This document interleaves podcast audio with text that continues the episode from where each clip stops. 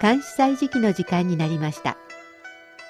限られた文字の中に悠久の歴史や雄大な景色。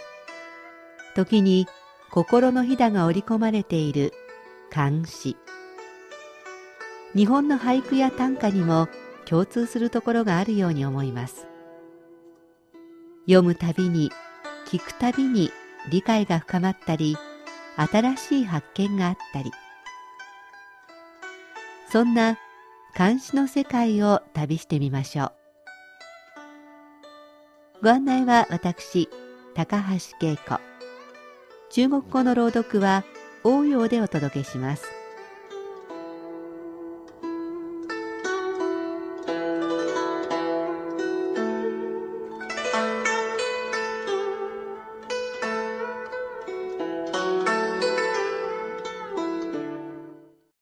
日当たりのいい場所で小さな黄色い花、芸春花が咲き出しました。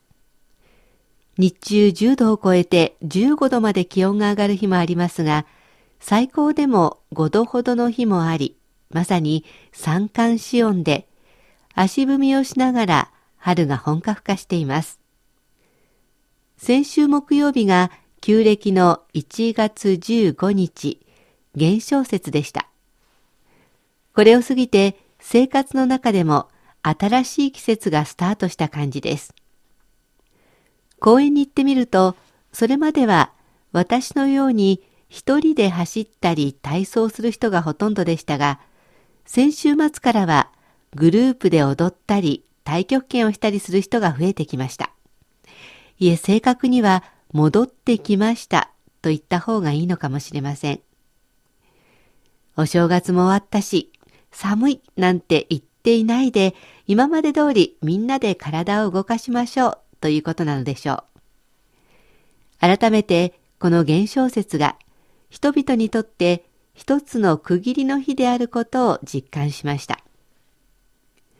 今日はその現象説を歌った蘇味道の正月15の夜を紹介します。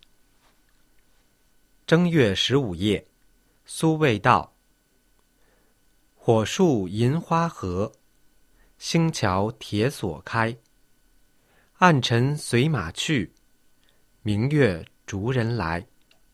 游记皆浓里，行歌尽落梅。金吾不尽夜，玉漏莫相催。正月十五の夜、蘇味道。果樹銀貨合し。盛況、鉄差を開く。安心馬に従って去り、名月人を追うてきたる。遊戯は皆上理。効果はことごとく落梅。金を夜を禁ぜず、玉露愛促すことなかれ。もう一度中国語で聞いてください。正月十五夜，苏味道。火树银花合，星桥铁锁开。暗尘随马去，明月逐人来。游记皆浓里，行歌尽落梅。金吾不尽夜，玉漏莫相催。元宵節の灯籠が白銀の花のように街を彩り、球場の門の端も通行は自由だ。闇に舞う塵は馬の歩みとともに消え、空の名月は道行く人を追ってくる。妓女たちはすももの花のようにそぞろを歩いて歌う。歌はことごとく倍から。金吾の役人も夜歩きを咎めたりはしない。水時計よ、今夜はどうかゆっくりと進んでくれ。作者、蘇味道は唐の時代の役人、現在の河北省あたりの人。二十歳の若さで紳士に求大します。そのせいか、紹介した詩からは、お正月の楽しさ、ウキウキ感だけではなく、自分自身への満足感、幸福感さえも感じます。タイトルの正月15の夜は、現象説。灯籠を飾る習わしがあり、ランタンフェスティバルとも訳されています。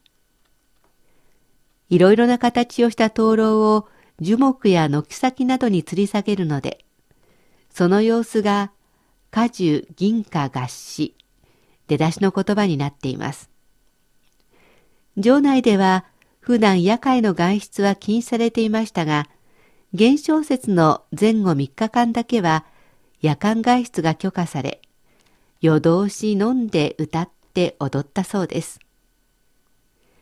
盛況、星の橋と書きますが、球場の前にある橋も鉄の鎖開く、夜間の通行が許されたという意味です。馬に乗ったり、月を追ったりして行き来する人、着飾って桃の花のような娘たち。歩きながら歌うのは、梅の花落ちると書く倍化楽の歌。金吾は治安警備兵のこと。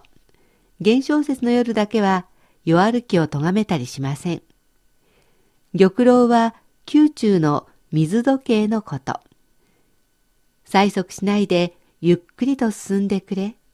この楽しいひとときをゆっくり楽しみたいという気持ちにあふれています。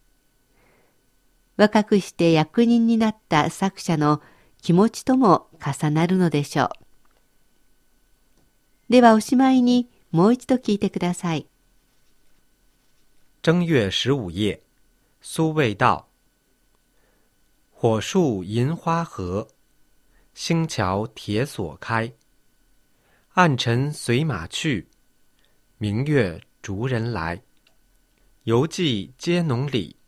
行歌尽落梅，金无不尽夜，玉漏莫相催。正月十五の夜、蘇味道。果樹銀貨合し、盛況鉄さ開く。安心馬に従って去り、名月人を追ってきたる。遊戯は皆上理。効果はことごとく落梅。金を夜を禁ぜず。玉露愛促すことなかれ。現象説の灯籠が白銀の花のように街を彩り、球場の門の橋も通行は自由だ。闇に舞う塵は馬の歩みとともに消え、空の名月は行く人を追ってくる。妓女たちは、すももの花のようにそぞろ歩いて歌う。歌はことごとく倍からく。金吾の役人も夜歩きをとがめたりはしない。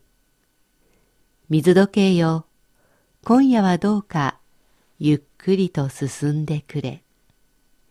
監視祭時期、ソミ道の正月15の夜を紹介しました。